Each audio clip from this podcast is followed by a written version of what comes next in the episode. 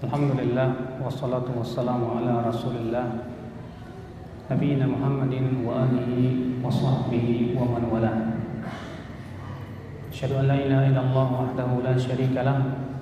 Wa asyhadu anna Muhammadan abduhu wa rasuluh. Qala Allah Ta'ala fi kitabihil karim Ya ayyuhalladzina amanu taqullaha haqqa tuqatih wa la tamutunna illa wa antum muslimun Amma ba'd ayyuhal ikhwah azani Allah yakum kita bersyukur kepada Allah atas limpahan karunia dan nikmat yang Allah berikan kepada kita di mana pada sore hari ini masih kita merasakan berbagai macam kenikmatan yang Allah berikan kepada kita. Terutama nikmat Islam dan nikmat iman. Dan pada sore hari ini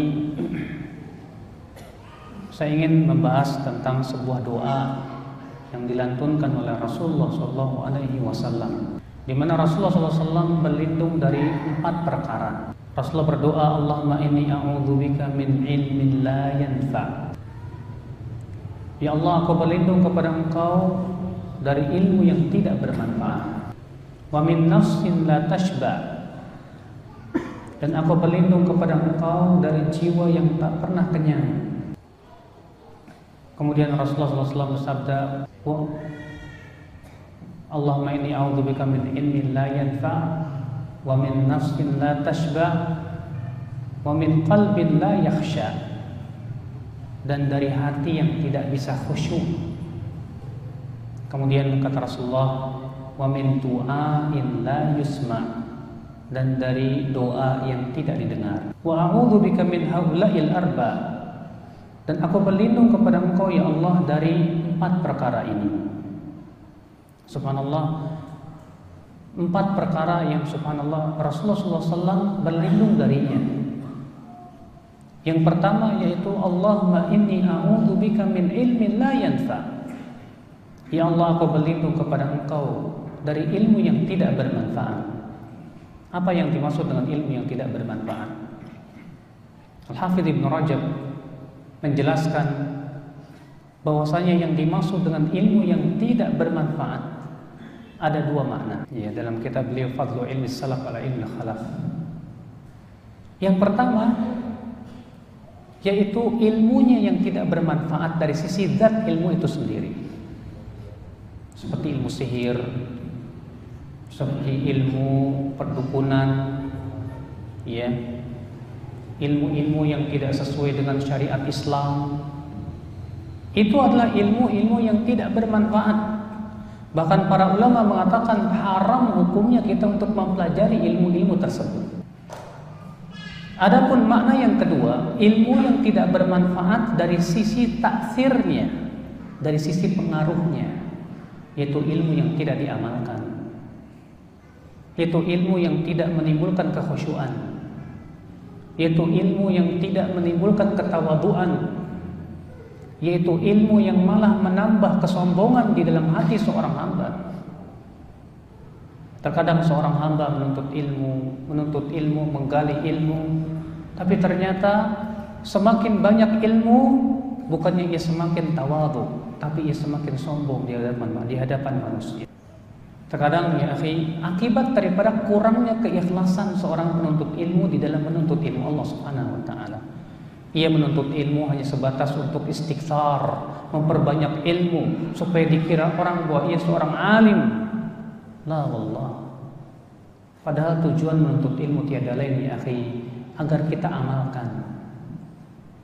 Menuntut ilmu tujuan kita ya akhi agar kita bisa semakin takut kepada Allah Subhanahu wa taala. Oleh karena itu Allah mensifati para ulama sebagai orang-orang yang khasyah innama yakhshallaha min ibadihil ulama. Sesungguhnya yang khasyah yang sangat takut kepada Allah dari hamba-hambanya siapa? Para ulama. Apakah berarti ya akhi ulama itu semua takut kepada Allah? Buktinya ada ulama-ulama yang su akan tetapi akhi innama Kata para ulama, innama di sini haslun lil ikhtisas. Pembatasan yang sifatnya memberikan kekhususan. Artinya bahwasannya Kekhususan sifat ulama adalah dia khasyah, dia takut kepada Allah Subhanahu wa taala. Latih itulah ya akhi, ya. Tujuan daripada ilmu tiada lain adalah menimbulkan rasa takut kita kepada Allah Subhanahu wa taala. Maka kalau ada orang dia menuntut ilmu tapi tidak menjadikan dia takut kepada Allah, ada orang semakin banyak menuntut ilmu, semakin ia tidak takut kepada Allah, bahkan semakin berani berbuat maksiat kepada Allah. Itu tandanya ilmu tersebut tidak bermanfaat. Memang apa ruginya ilmu yang tidak bermanfaat? Allah ya rugi ya. Bukankah Rasulullah SAW bersabda Al-Quran hujjatun laka au alaik Al-Quran itu akan menjadi hujah yang akan membela kamu atau Al-Quran itu akan menjadi hujah yang akan membinasakan kamu, yang akan menyeret kamu ke dalam api neraka. Itu yang kita khawatirkan. Ternyata ilmu yang kita miliki menjadi bumerang buat kita, yang menyeret kita ke dalam api neraka. Akibat daripada ilmu tersebut tidak bermanfaat. Ya akhad Islam azan ya Allah wa yakum. Ini yang pertama. Rasulullah SAW berdoa, Allahumma inni a'udzubika min ilmin la yanfa' Ya Allah, aku berlindung kepada Engkau dari ilmu-ilmu yang tidak ada manfaatnya. Sekarang ilmu biologi bermanfaat tidak? Kalau memang itu bermanfaat untuk manusia, silahkan dipelajari. Ilmu matematika bermanfaat untuk manusia. Kalau memang itu bermanfaat, silahkan dipelajari. Tapi ada di sana ilmu-ilmu, subhanallah ya akhi, tidak sesuai dengan syariat. Ada orang belajar ilmu ekonomi tapi ekonomi yang tidak islami. Ekonomi yang menghalalkan segala cara. Riba boleh, yang penting dapat mengeruk keuntungan sebesar-besarnya. Maka ini ya akhi azan ya Allah wa yakum ilmu yang tidak bermanfaat. Terkadang kita mendengar ya ada pelajaran-pelajaran yang dipelajari katanya manusia itu berasal dari monyet. Teorinya siapa? Si Darwin. Ya. Al-Quran tegas mengatakan manusia itu berasal dari Nabi Adam. Ya. Siapa di antara antum yang ridho nenek moyangnya monyet? Hah? Kalau saya nggak ridho. Maka dari itu subhanallah ya ya. Kalau ada ilmu-ilmu sepertinya yang jelas-jelas bertabrakan dengan Al-Quran, wallahi itu ilmu yang tidak bermanfaat. Bahkan itu ilmu yang akan menjermuskan seseorang ke dalam api neraka. Allahumma inni a'udzubika min ilmin la yanfa. Ya Allah, aku berlindung kepada Engkau dari ilmu yang tidak bermanfaat. Sebaliknya Rasulullah SAW berdoa setiap kali setelah salat subuh. Ya adalah Rasulullah SAW berdoa Allahumma inni as'aluka ilman nafi'a wa rizqan tayyiba wa amalan mutaqabbala. Ya Allah, aku mohon kepada Engkau ilmu yang bermanfaat, rizki yang halal dan amalan yang diterima. Setiap setelah selesai sholat subuh, Rasulullah minta kepada Allah ilmu yang bermanfaat. Sungguh ya akhi, ilmu yang bermanfaat itulah yang akan kita bawa kelak pada hari kiamat. Ilmu yang bermanfaat itulah yang akan menyelamat kita dalam adab dalam kuburan kita ya akhi. Ketika seseorang ditanya tentang tiga perkara, oleh malaikat mukar dan nakir man rabbuk siapa Rabbmu maka ilmu yang bermanfaat itu akan memberikan jawaban yang kokoh ia akan berkata Rabbi Allah Rabbu Allah ikhwata Islam ini yang pertama Rasulullah SAW berlindung darinya dari apa? dari ilmu yang tidak bermanfaat mungkin di antara antum ini Masya Allah ya banyak mahasiswa ini sekarang yang antum pelajari ini ilmu, ilmu yang bermanfaat apa tidak? Coba koreksi. Kalau memang itu bermanfaat untuk kaum muslimin, tidak menyimpang dari ya syariat Islam, alhamdulillah.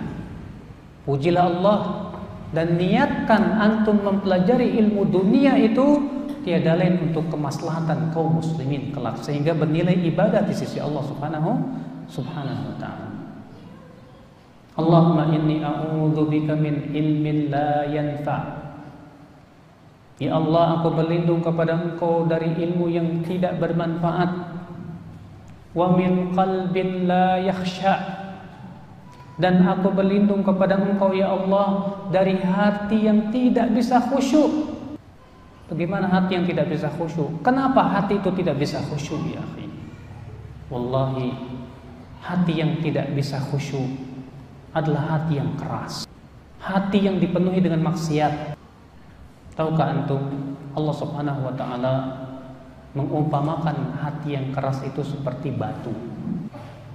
Allah berfirman, "Tsumma qasat qulubuhum min ba'di dzalika fahiya kal hijarati aw ashaddu qaswah." Kemudian hati mereka menjadi keras setelah itu dan ia seperti batu. Kenapa Allah memisalkan hati yang keras seperti batu? Kenapa tidak besi? Besi kan lebih keras dari batu. Kenapa tidak baja? Baja kan lebih keras dari batu rahasianya. Kalau besi baja dibakar dengan api dia lumer. Tapi kalau batu dibakar dengan api dia tidak lumer. Yeah. besi sekuat apa pun kalau dibakar dalam api ya akhi lumer dia. Ya rontok. Tapi batu tidak. Subhanallah ikhwatul islam azani Allah wa ya. apa sebabnya hati itu menjadi keras? Kata para ulama yang paling utama adalah karena maksiat. Rasulullah SAW bersabda, Innal abda idza adnaba dzamban nukitat fi qalbihi nuktatun sauda. Seorang hamba apabila ia melakukan dosa maka akan diberikan di hatinya titik hitam. Fa intaba saqula qalbu. Apabila ia bertaubat kepada Allah maka akan menjadi beninglah ya hati tersebut. Fa in ada zida, tapi kalau ia kembali lagi kepada dosa tersebut, maka akan ditambahkan kata Rasulullah sallallahu alaihi wasallam. Fadzakar hatta ta'luwa qalba sehingga ia pun memenuhi ruang-ruang hatinya. Fadzakar ran, itulah ran yang Allah firmankan dalam firman-Nya, "Kalla bal rana ala qulubihim ma kanu yaksibun." Tidak sekali-kali tidak, justru ran, titik-titik hitam itu telah memenuhi hati-hatinya disebabkan dosa yang mereka lakukan. Ada orang datang, Ustaz, kenapa hati saya tidak bisa menangis? Kenapa hati saya sekarang ini terasa keras rasanya?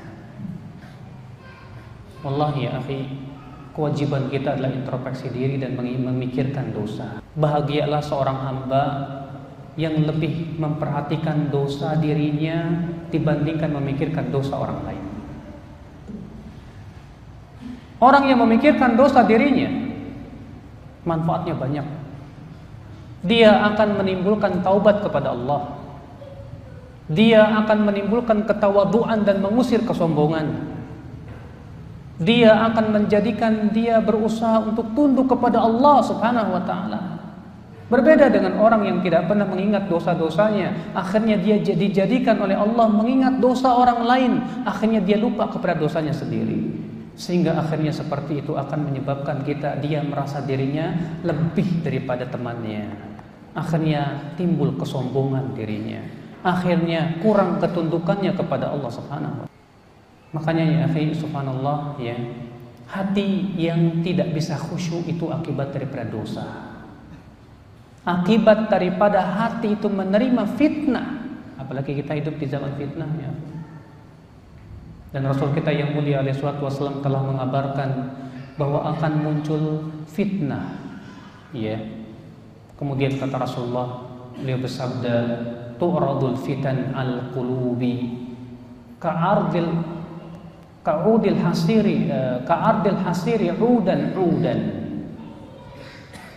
Bahwasannya fitnah itu kata Rasulullah akan ditampakkan dijalin dalam hati seperti tikar yang dijalin seutas demi seutas. Fa ayyu qalbin ushribaha hati mana sabaka, mana saja kata Rasulullah yang menerima fitnah itu nukitat fi qalbi nuktatun sauda maka akan dituliskan pada hati tersebut titik hitam.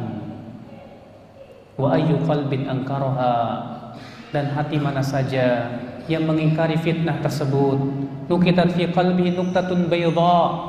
Akan dituliskan dalam hatinya itu titik putih. Hatta tasira qalbain. Sehingga pada waktu itu kata Rasulullah hati menjadi dua. Yang pertama kalbun aswad murbad kalkuji kalkuzi mujakhian hati yang hitam dan kelam. Hati yang hitam dan kelam. Bisa nggak anak-anaknya di mengganggu sekalian? Yaitu hati yang hitam dan kelam. Kalkuzi mujakhian kata Rasulullah seperti apa? Cangkir yang dibalikan. La ya'rifu ma'rufan wala yungkiru munkara. Di saat itu hati tersebut tidak lagi mengenal yang ma'ruf dan tidak lagi mengingkari kemungkaran. Musibah. Ya seseorang kalau sudah tidak kenal yang ma'ruf, tidak mengingkari kemungkaran, itu tandanya hatinya sudah hitam. Yang kedua kata Rasulullah wal akhar abyad. Hati yang kedua adalah hati yang putih. La tadurru fitnatun madamatis samawati wal ard. Tidak akan termudoroti oleh fitnah selama langit dan bumi itu masih ada. Maka ini ya, akhi, ya, bahwa sebab utama hati kita keras, tidak bisa ya tunduk kepada Allah, itu akibat daripada dosa. Dan dosa itu ya akhi menutupi ruang-ruang hati, akhirnya hati itu menjadi keras. Ia tidak ada lagi terasa takut kepada Allah. Bahkan orang yang suka berdosa itu akhi tidak lagi ia mengagungkan Allah. Sudahlah ia kehilangan rasa takut kepada Allah. Sudahlah ia kehilangan pengagungan kepada Allah. Makanya orang pendosa itu, Pak, kalau menyebut nama Allah tidak berani mengucapkan lisannya berucap Allah. Paling dia mengatakan yang di atas. Paling dia mengatakan Tuhan. Untuk mengucapkan Allah lisannya keluh sekali akibat daripada apa? Dosa. Padahal seorang mukmin apabila disebutkan nama Allah, apa kata kata Allah? Wa idza innamal mu'minuna innamal mu'minuna alladzina idza dzukirallahu wajilat qulubuhum. Sesungguhnya kaum mukminin itu adalah yang apabila disebut nama Allah maka hatinya menjadi takut Wa alaihim ayatu zadatum imana. Dan apabila dibacakan ayat-ayat Allah bertambah keimanannya. Sedangkan orang yang hatinya keras dibacakan ayat Allah bukan bertambah keimanannya, tapi malah bertambah penyakit yang ada di hatinya tersebut. Ya ketika Allah menyebutkan tentang orang-orang munafikin ya akhi, yang mereka itu dalam hatinya ada penyakit kemunafikan, Allah berfirman wa idza ma unzilat alaihim surah faminhum man yaqulu ayyukum zadatu hadhihi imana fa amma alladhina amanu fazadatuhum imana wa hum yastabshirun wa amma alladhina fi qulubihim marad fazadatuhum rijsan ila rijsihim Allah mengatakan apabila diturunkan surat dari Al-Qur'an Berkatalah orang-orang munafik itu, siapa sih yang bertambah keimanannya dengan diturunkannya surat Al-Quran ini? Maka Allah menjawab, adapun orang yang beriman dengan diturunkannya surat dari Al-Quran, bertambah keimanannya dan ia bergembira. Adapun orang-orang yang ada dalam hatinya penyakit, maka dengan diturunkannya Al-Quran, maka bertambahlah penyakit yang ada dalam hatinya di samping dengan penyakit yang ada. Ini yang kita khawatirkan. Al-Quran bukanlah menambah obat, tapi malah Al-Quran itu menjadi apa? Penambah penyakit hati. Akibat daripada banyaknya dosa yang kita lakukan. Maka Rasulullah SAW berlindung. Allahumma ini a'udzubika min ilmin la yanfa'. Ya Allah, aku berlindung kepada Engkau dari ilmu yang tidak bermanfaat. Wa min qalbin la yakhsha Aku berlindung kepada engkau ya Allah Dari hati yang tidak bisa khusyuk Kemudian yang ketiga Wa min, nash, wa min nafsin la tashba Aku berlindung kepada engkau ya Allah Dari jiwa yang tidak bisa kenyang Jiwa yang tidak kona'ah Jiwa yang senantiasa serakah Tidak ada kenyang-kenyangnya Iya, tidak ada kona'ahnya. Diberikan kepada dia satu wadi, satu lembah, ya kesenangan berupa harta, dia mengharapkan wadi yang lainnya, tak ada konaknya. Padahal kata Rasulullah, tuba li abdin liman aslama wa ruziqa kafafan wa qanna'ahu Allah bima atah. Tuba, pohon tuba di surga, kebahagiaan buat siapa? Buat orang yang masuk Islam dan diberikan rezeki yang pas-pasan. Kemudian Allah berikan kekonaah di, dia di dalam hatinya terhadap apa yang Allah berikan kepadanya. Seorang mukmin akhi, ketika diberikan nikmat oleh Allah walaupun itu sedikit, ia konaah. Wallahi, orang yang hatinya kaya, yang hatinya kenyang dan konaah dengan apa yang Allah berikan kepadanya, itulah hakikat seorang raja. Imam Syafi'i berkata, "Idza ma kunta dza qalbin qanu'in fa anta wa malikud dunya sawa." Apabila kamu mempunyai hati yang qanaah, maka kamu dan raja dunia setara. Subhanallah ya akhal Islam azam ya Allah wa ya.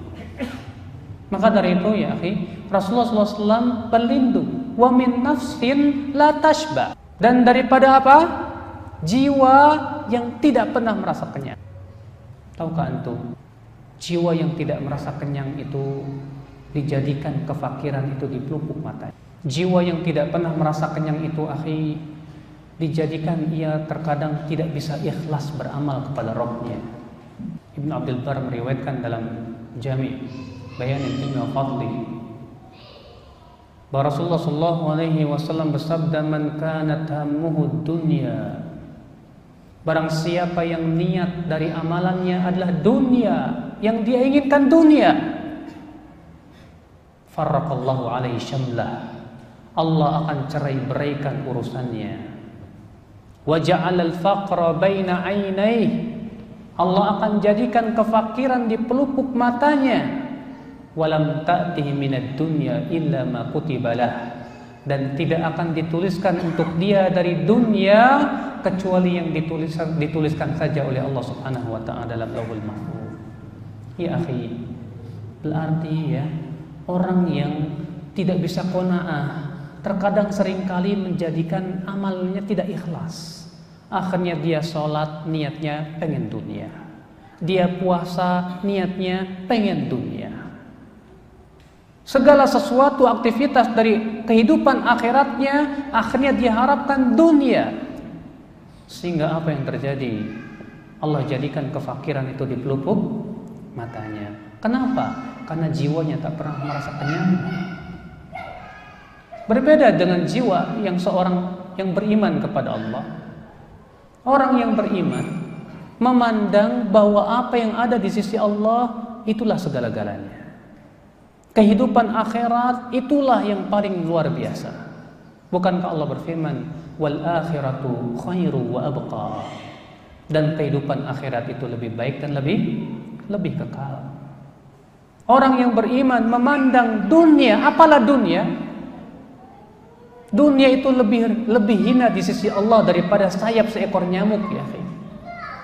Kata Rasulullah, "Lau kanatid dunya tazinu 'indallahi janaha ba'udha, ma al-kafiru ka'sa." Kalaulah dunia itu mempunyai harga di sisi Allah seimbang dengan sayap nyamuk, maka Allah tidak akan memberikan orang kafir ya segelas air pun.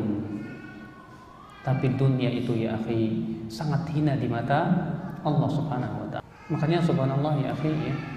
Seorang mukmin itu kalau sudah merasa kaya hatinya dan merasa kenyang dengan karunia yang Allah berikan kepadanya, dia akan lebih mendahulukan kesenangan akhirat daripada kesenangan dunia. Bukan berarti ia tidak mencari harta, ia cari harta, tapi harta itu digunakan untuk mendulang pahala. Naam ya akhwat Islam azani Allah. Oleh karena itulah ya akhi, Rasulullah menjelaskan tentang hakikat harta yang kita miliki itu yang seperti apa. Kata Rasulullah, yaqulu ibnu Adam, ibnu Adam berkata, "Mali, mali, Anak Adam berkata, hartaku, hartaku. Kata Rasulullah apa?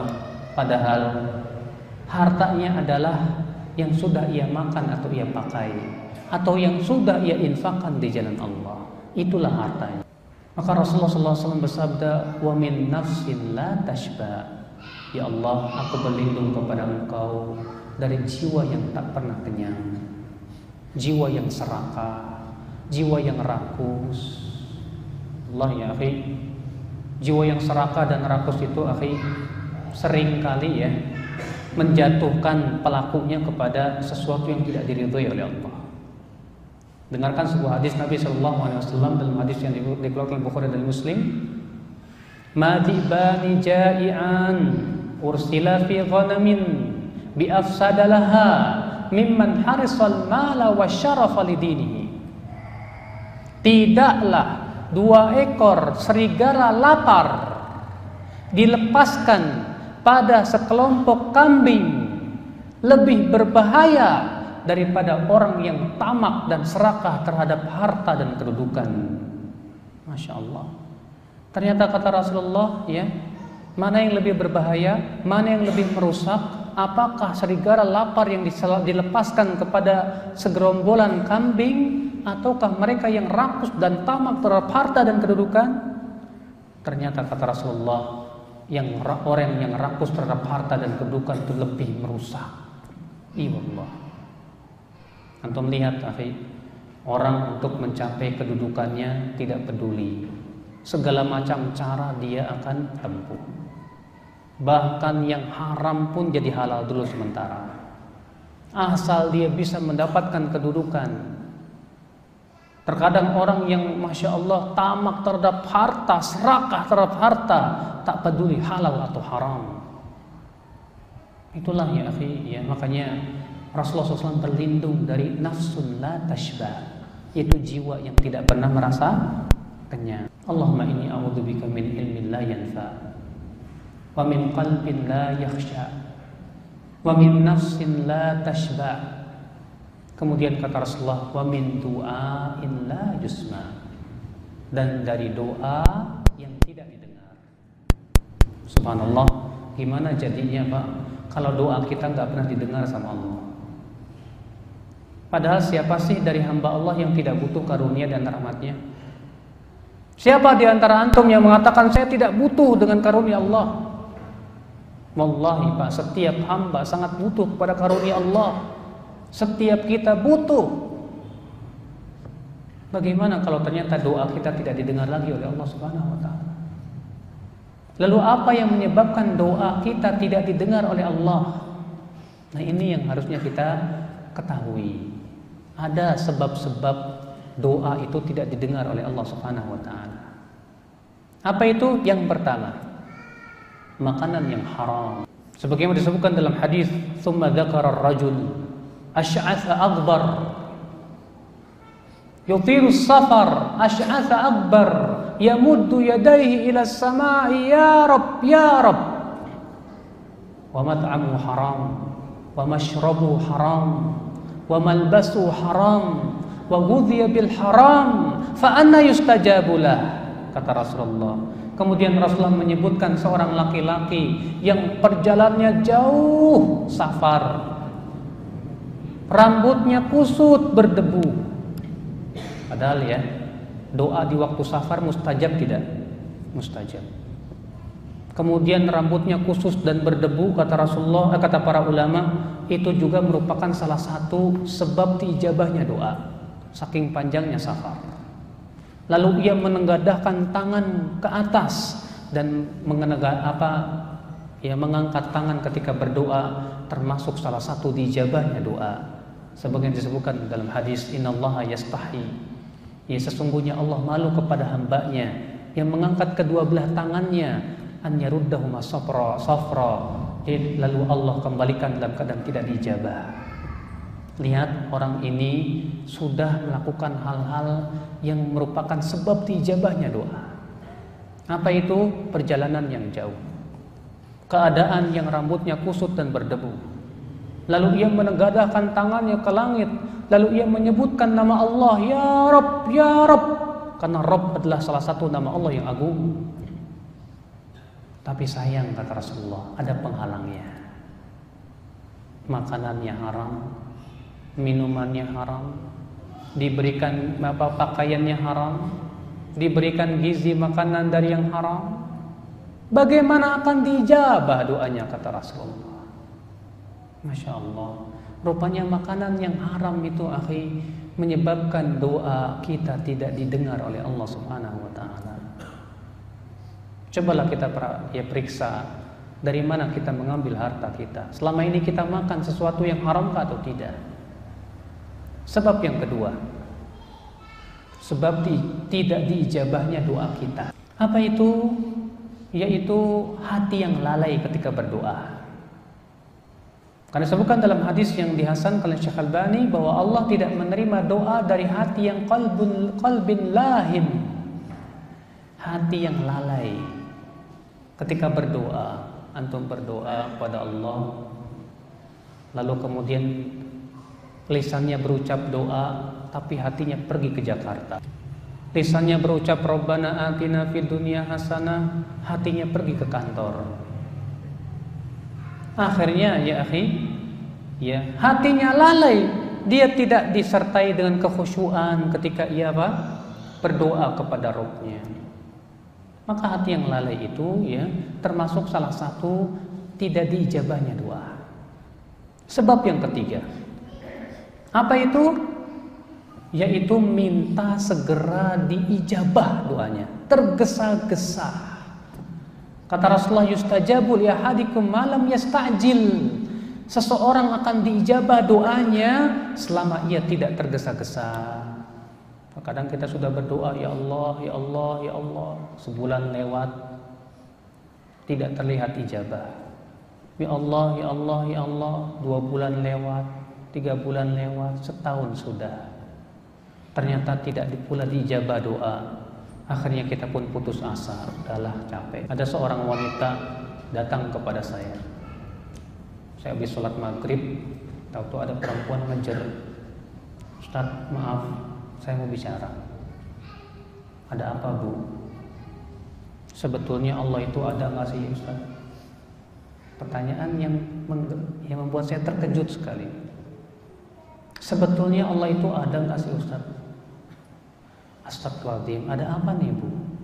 Kok ibu bertanya tentang seperti itu?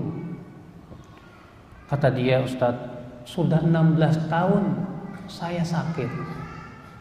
Dan saya terus berdoa minta kesembuhan.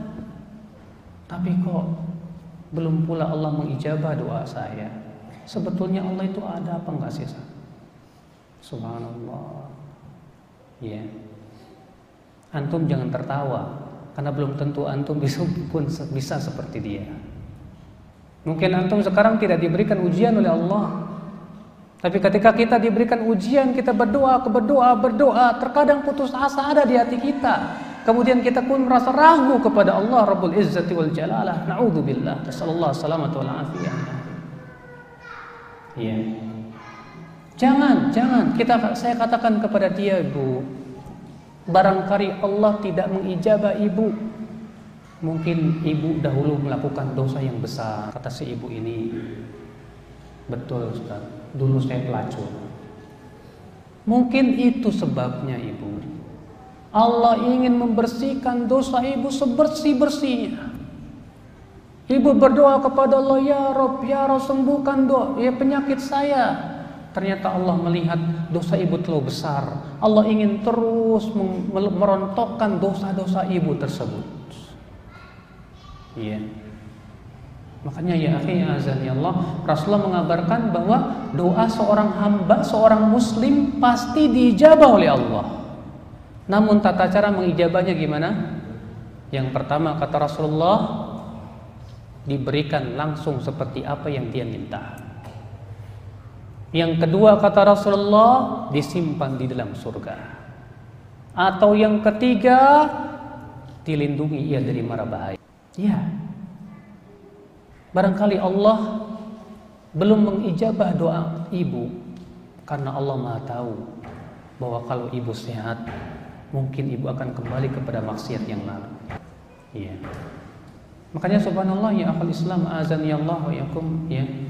Kita dalam berdoa jangan minta tergesa-gesa di diijabah. Kalau antum sudah berdoa sebulan, dua bulan, setahun, dua tahun, ternyata antum tidak melihat ijabah, melihat, terlihat, yakinlah Allah sudah mengijabahnya. Mungkin Allah sudah simpan dalam surga untuk kita dan itu lebih baik buat kita.